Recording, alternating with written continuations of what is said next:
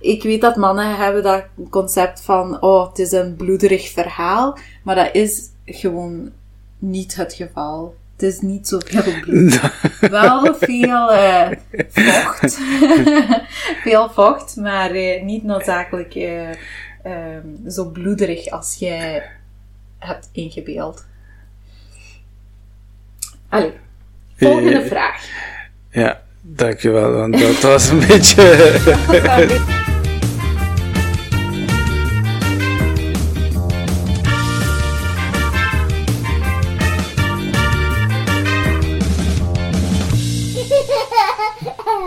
Welkom bij een nieuwe aflevering van Pregopod.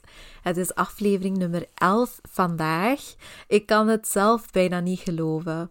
En over de zomer hebben we veel interessante topics kunnen bespreken. We hebben een paar live stories met elkaar kunnen delen. En dat vind ik eigenlijk het fijnste of het meest interessante met de podcast. Laat me gerust weten of jij het eens bent. Ik wil jullie ook bedanken voor de positieve feedback. Het is voor mij altijd leuk om feedback te krijgen. Het hoeft niet noodzakelijk positief te zijn, dus wil je me kritiek geven, is dat ook altijd welkom. Vandaag gaan we het hebben over onze lieve partners. We hebben hen over de afgelopen tien afleveringen genegeerd. dus het wordt nu eindelijk tijd dat we hun ervaring en beleving ook bespreken. En ja, dat we hun ook een beetje aandacht geven. Soms mag dat. Soms, hè. En ik moet eerlijk toegeven, een aantal jaar geleden boeide het me totaal niet hoe dat de partners de zwangerschap en geboorte beleefden. Mijn interesse lag altijd bij de vrouw, haar ervaring, haar gevoelens. Dat vond ik het meest interessante.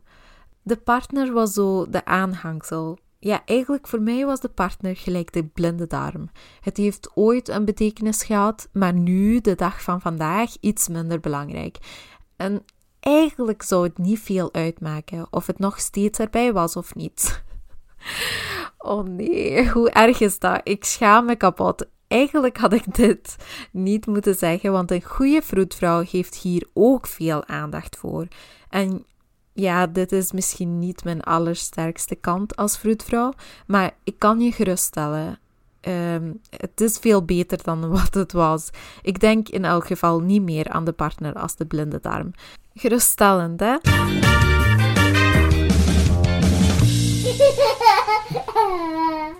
Ik heb me over de jaren wel geleerd dat uh, de papa's ook veel hebben te vertellen. Ze willen ook gehoord worden, maar wie gaat eigenlijk luisteren? En wanneer? De nieuwe mama moet haar eigen beleving nog verwerken. En apart van dat moet ze nog lichamelijk herstellen. Daarnaast heb je een kleine kakamachine die heel veel aandacht vraagt. Dus ik denk dat veel partners dan tegen hunzelf zeggen: dat, ja, dat lijkt me nu niet de ideale moment om over mezelf te beginnen. Maar laat ons starten bij het begin van de zwangerschap, al wanneer de eerste test wordt gedaan. Sommige koppels doen dit samen en dat vind ik al een heel mooie start, want ook als het negatief is, kan men daar samen over praten, elkaar aanvullen, de gevoelens bespreekbaar maken. En elkaar erbij betrekken, dat is juist de fijne met het starten van een gezin. Daarna neemt de partner vaak een steunende rol aan. Bijvoorbeeld kleine tussendoortjes maken, uh, zorgen voor een ontbijtkoekje, zodat ze s morgens vroeg niet moet opstaan en op deze manier de ochtendmisselijkheid toch een beetje ja, proberen te vermijden. Of je laat haar langer slapen, zodat ze een beetje kan bekomen van de vermoeidheid. De partner voelt natuurlijk niet al de lichamelijke veranderingen op dezelfde manier, maar dat betekent niet dat hij ook een breed spectra van gevoelens meemaakt. Het is slim om deze gevoelens te bespreken, niet enkel met de mama in wording, maar misschien zelfs met een zorgverlener. Sommigen hebben daar meer nood aan en anderen minder. Wist je trouwens dat uit recente studies blijkt dat 1 op 6 mannen zogenoemde koe-wade-symptomen aantonen? Een soort sympathiesymptomen tijdens de zwangerschap. Ja, ik ben dead serious. Ze beleven dan soms dezelfde zwangerschapssymptomen als de vrouw. Bijvoorbeeld kunnen ze toenemen in gewicht, of ze krijgen hoofdpijn of rugpijn. En ze kunnen zich zelfs misselijk voelen. ik zou mijn man echt uit bed schoppen als die zo bezig was. Gelukkig was dit niet het geval bij ons. Allee, dat denk ik toch niet. Maar we zullen hem straks gaan vragen voor de zekerheid. Vaker is het zo dat de partners alles meer op een psychologische manier verwerken. In plaats van de fysieke symptomen verwerken ze de zwangerschap door te dromen en te denken.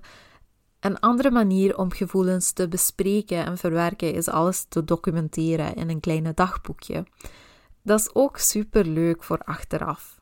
In de tweede trimester krijgt de mama in wording weer wat energie. Dit kan ook een leuke periode zijn om samen naar workshops of infosessies te gaan. Er bestaan ook interessante en specifieke workshops enkel voor de toekomstige papa's. En vaak is het zo dat het dan gemakkelijker is voor de papa om de zwangerschapservaring en de veranderingen in het leven te bespreken met iemand in dezelfde situatie. Ik weet het, op dit moment zijn veel van de leuke workshops stopgezet of um, beperkt omwille van de coronasituatie. Maar een andere oplossing om in contact te komen met andere toekomstige papa's is gewoon forums of Facebookgroepen te opzoeken online. Rond de 20, 22 weken kan je meestal ook de bewegingen van de baby door de buikwand voelen. Dit is natuurlijk super leuk en uh, ook een manier om alles echter te maken, aangezien de partner dan uh, ja, de symptomen niet echt beleeft. Uh, maar dan is dit een concreet bewijsje van het is inderdaad echt een klein iemand in de buik.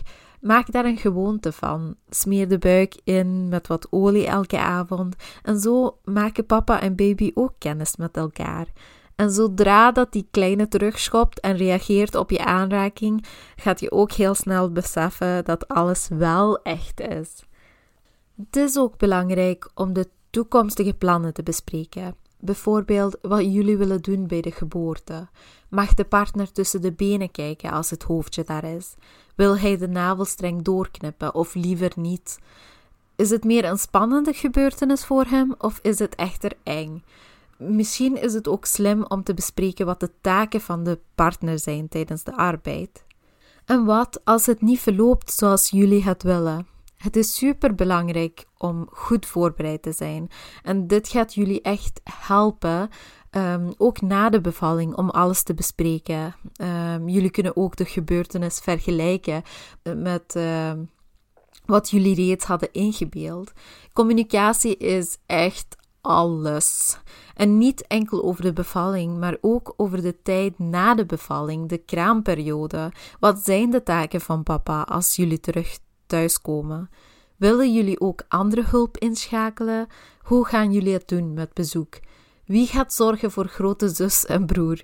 Sommige vragen lijken super gemakkelijk en de antwoorden lijken evident, en toch kan een koppel heel verschillende meningen hebben. Dus praten, praten, praten met elkaar. En dat is juist wat ik en mijn man nu gaan doen. Ik heb alles heel mooi uitgelegd hier in de podcast. Maar om eerlijk te zijn, ik en mijn man hebben eigenlijk nooit echt bewust neergezeten. Ik bedoel echt zo met een tasje thee en wat koekjes. Gewoon om zijn ervaring van de zwangerschap of zijn ervaring van de geboorte te bespreken. Dus om een goede voorbeeld te geven aan jullie, heb ik mijn man, mijn partner in life, partner in crime, uitgenodigd om zijn kant van het verhaal te vertellen. Ofwel gaat dit super interessant zijn, ofwel, uh, ja, maak ik jullie wakker op het einde van de aflevering.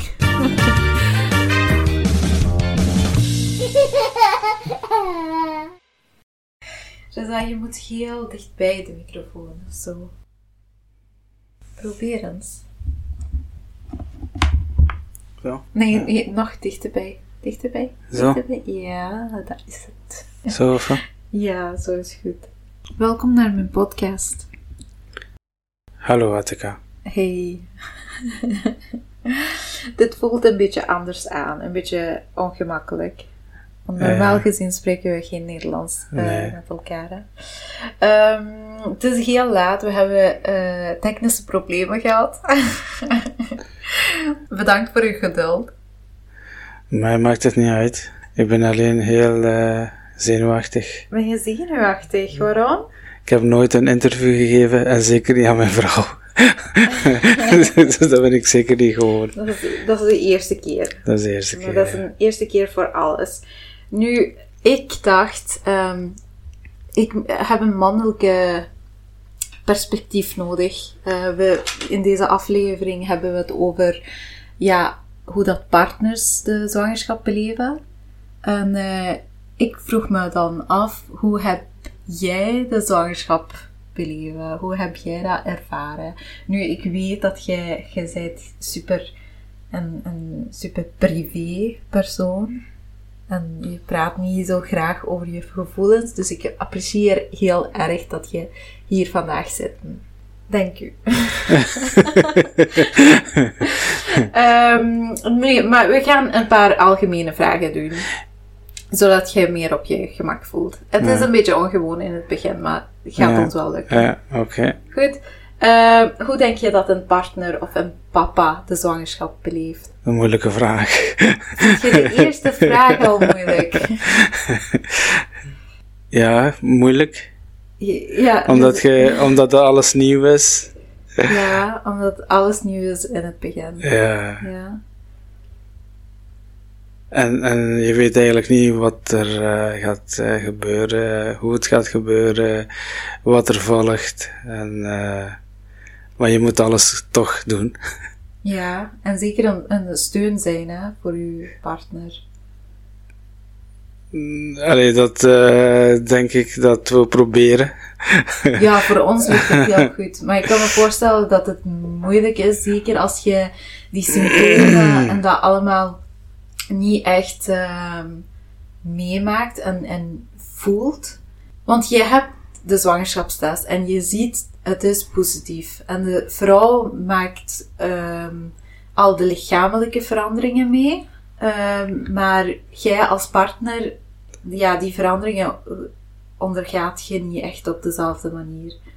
Nee, ik denk dat wij psychologisch uh, een uitdaging uh, meemaken en heel wat andere vragen in ons hoofd hebben. En eigenlijk niet weten hoe dat wij moeten reageren op de evolutie van de zwangerschap eigenlijk bij een vrouw. Dus heel wat, moet ik zeggen, momenten waar we eigenlijk geen, geen idee hebben hoe, hoe dat wij moeten reageren of gepast moeten reageren. En we, we doen ons, ons best gewoon volgens mij op onze eigen manier. Ja. En, en gelukkig heb je daar ook. Om toch te proberen om iets te betekenen. Terwijl dat, we, dat ik denk dat we eigenlijk totaal geen, geen, betekenis, geen betekenis of geen, uh, geen uh, steun uh, zijn. Maar we doen alsof dat wij. Oh, dat, maakt me, dat maakt me een beetje verdrietig dat je zo voelt. Want jij bent mijn groot, grootste steun geweest in de zwangerschap.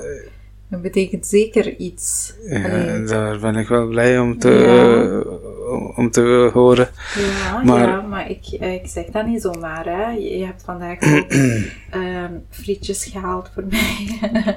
Zo een beetje, ik heb een beetje cravings gehad en ik ben super blij dat ik die frietjes heb mogen ontvangen.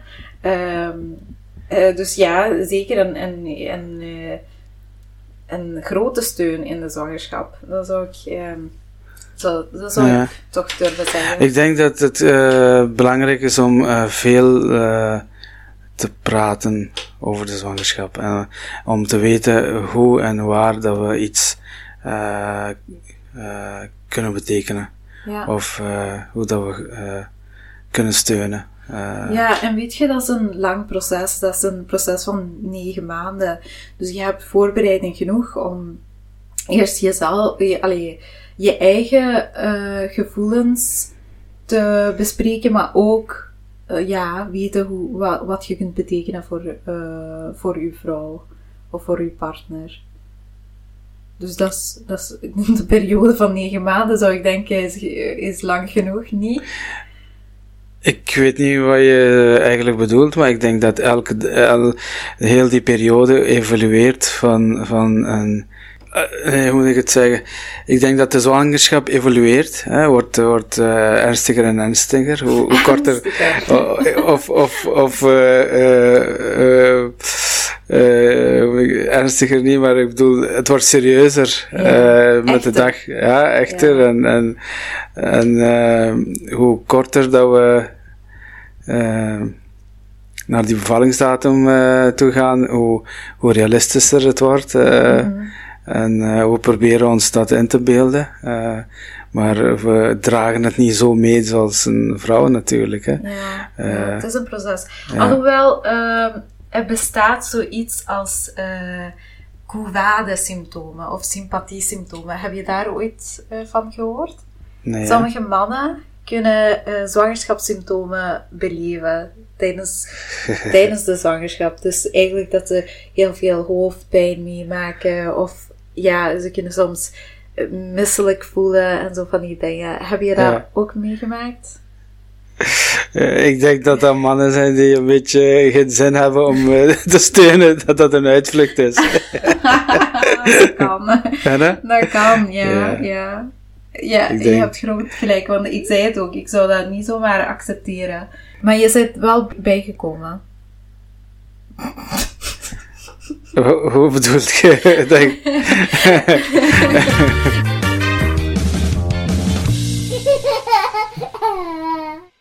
Oké, okay, nog een paar moeilijke vragen.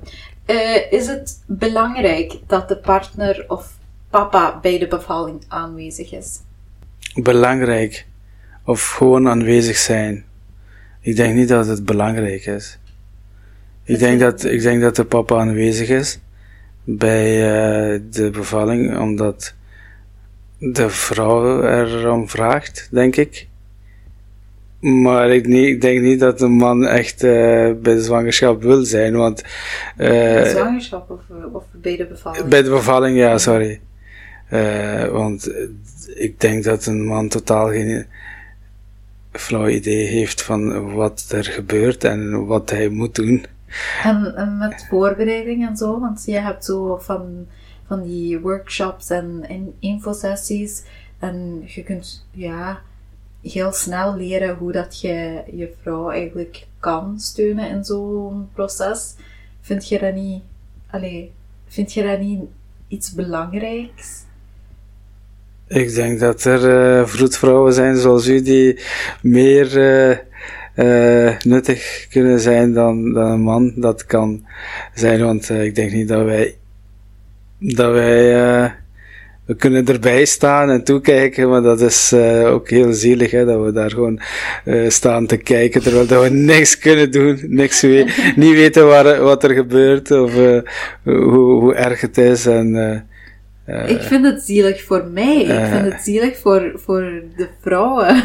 ik vind dat, zoals ik zei, in de zwangerschap ben je fantastische steun geweest. Ja, maar het is heel erg om gewoon erbij te zijn om, en niks te kunnen doen. Hè? Ja, maar je kunt ja. wel iets doen. Hè? Volgens mij, sommige mannen hebben dat gevoel wel. Eigenlijk zou het niet veel uitmaken of ik hier was of niet. Maar, maar ik denk dat de meeste mannen toch graag bij de geboorte van hun kind aanwezig wil zijn. Ik kan daar niet over mee praten. Ik, ik persoonlijk heb uh, daar geen behoefte aan, denk ik. Uh, je hebt om, daar geen eh, behoefte aan. Ja, ik, ik, zou liever weg What willen blijven. Me? What about my behoefte? ja, daarom zou ik er wel uh, willen bij zijn. Als, als, als een vrouw dat uh, wenst, denk ik dat dat, dat zeker verzachtend kan zijn. Of, een steun kan betekenen. Maar ik, ik denk dat elke man dat zou uh, willen doen uh, en alles uh, zou geven om, om maar iets te kunnen betekenen. Ja, maar, dat, maar dat, is, dat, is, niet zo moeilijk. Hè. Um, we gaan daar meer over praten, maar ik vind ja. ook dat je gelijk hebt. ik moet dat wel zeggen. Ik heb, um, ik heb mannen gezien in de verloskamer die helemaal niks betekenen voor hun vrouwen, dat ik uh, soms het gevoel had van, uh, goh, hier zou iemand anders, wie dan ook, beter kunnen steunen. Ehm, en soms heb je echt die mannen die gewoon aanwezig zijn voor hun vrouw en, en heel veel eh, betekent tij- tijdens de, eh, tijdens de arbeid en tijdens de geboorte. Dus ik heb het alle, allebei gezien en je moet zo een beetje kijken. Je moet het zo individueel bekijken wat de man eigenlijk aan kan. Maar volgens mij zou je dat Maar ik, ik denk niet dat het. eh, ik denk dat dat iets eh, is dat vroeger anders was. Hè? Ik denk dat, er, dat eh, de grootmoeders of, of de, de schoonmoeders vroeger bij de bevalling aanwezig waren. Ja? Maar dat is eigenlijk nooit een mannenzaak geweest. Hè? Nee. en vind je dat En- en het nu- vroeger beter was? Ik denk het wel, ja.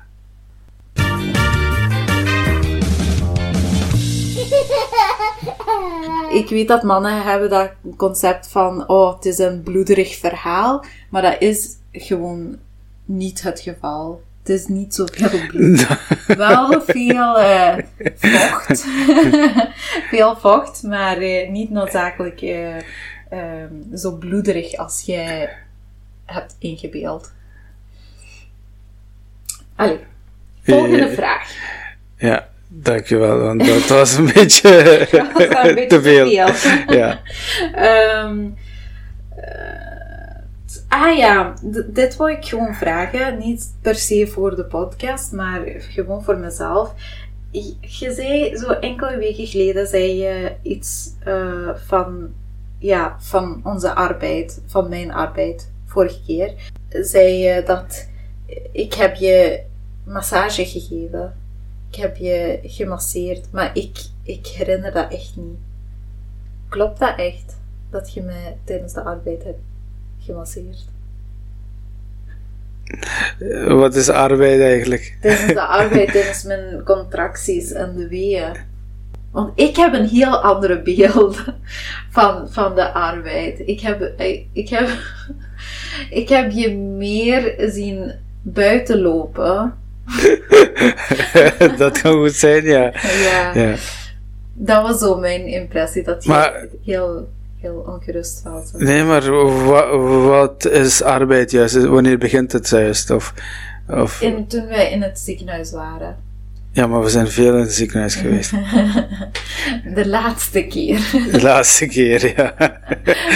Eh, ik denk niet dat ik toen aan het masseren was, nee. Nee. Nee, dat was daarvoor, om de pijn te verlichten. Ja. Maar eh, toen kreeg je die lak, lakgas zeker? Lachgas. Lachgas? Lachgas of lakgas? Lach. Lachgas. Eh, ja, ik, Ja. ik dat was denk... geweldig, hè? Ja, maar dat waren eh, tijden dat je toch niks kon doen, denk ik. Ja, Ja. Jawel. we gaan een kleine... We gaan een voorbereiding doen. Ja. Het gaat ons beter lukken de- deze keer. Ehm, ah ja, dit is interessant. Er wordt soms gezegd dat de vrouw mama begint te worden zodra dat ze weet dat ze zwanger is, maar dat het niet op dezelfde manier gebeurt bij de papa. Dat papa zo wat meer tijd nodig heeft en dat die papa begint te worden als zijn eerste kind geboren is. Eh, vind je dat dat klopt? Ik eh, denk dat dat eh, bij elke papa anders zal zijn. Eh, ik denk dat papa die meer een kinderwens heeft, dat hij eigenlijk van dag één al zich papa begint te voelen. Ja, dat denk ik ook. En ik denk dat iemand die een accidentje heeft gehad of zo, dat die, dat die papa begint te voelen wanneer dat hij eh, dat, allee, zijn kindje eh, in zijn armen heeft. Ja. Of de eerste onderhoud eh, moet doen van de kleine. Ja, onderhoud, Of, of verzorging, sorry. verzorging. ja, uh, inderdaad, ze zit in de bouw, eh, mensen. dus eh, onderhoud en, en eh, andere chique woorden dat eh, meer toepasselijk zijn in, in eh bouwsector. Sector. Ja. Ja. Ehm, ja, ik vind, ik ben eigenlijk het eens. Ik vind dat jij werd papa voordat ik mama werd. Dat gevoel kreeg ik toen. Van, oh, je bent echt gemaakt om papa te worden. Je bent ook een geweldige papa, maar ook zo... Ja. Dank u, dank Ja. u. Je doet het goed. Ja. Dus, ja. Ehm, ja, nee, wil je iets toevoegen? Wil je de interview opnieuw doen? ja, dat, dat ik daar eens over kan nadenken, want eh, je overvalt mij met al die vragen eigenlijk. Ja, sorry. Maar Ja. ik, moet, ik moet het eigenlijk afkrijgen, anders heb ik geen aflevering voor volgende week. Eh, maar eh, dus, ah, ik wil je bedanken. Maar Eh, ik denk niet dat die interview nuttig zal zijn voor, eh, jawel, voor het publiek. beetje- I'm gonna work my magic on the computer. Mhm, Oké, we zullen zien. Een Ik ben knippen, een benieuwd. beetje bijplakken. Nee, dat gaat wel lukken. En voilà, there you have it. Ehm, ik wil mijn man eigenlijk bedanken voor, eh, ja, voor dat mannelijke perspectief. Nu, dat geldt niet voor iedereen en voor elke man. Maar eh, ja, toch eh, interessant om te zien hoe dat de denkwijze van, van de partner kan zijn. Ik wil jou ook bedanken dat je vandaag hebt meegeluisterd. En je hoort nog van mij in de volgende aflevering van Pregopod. Tot dan. Bye.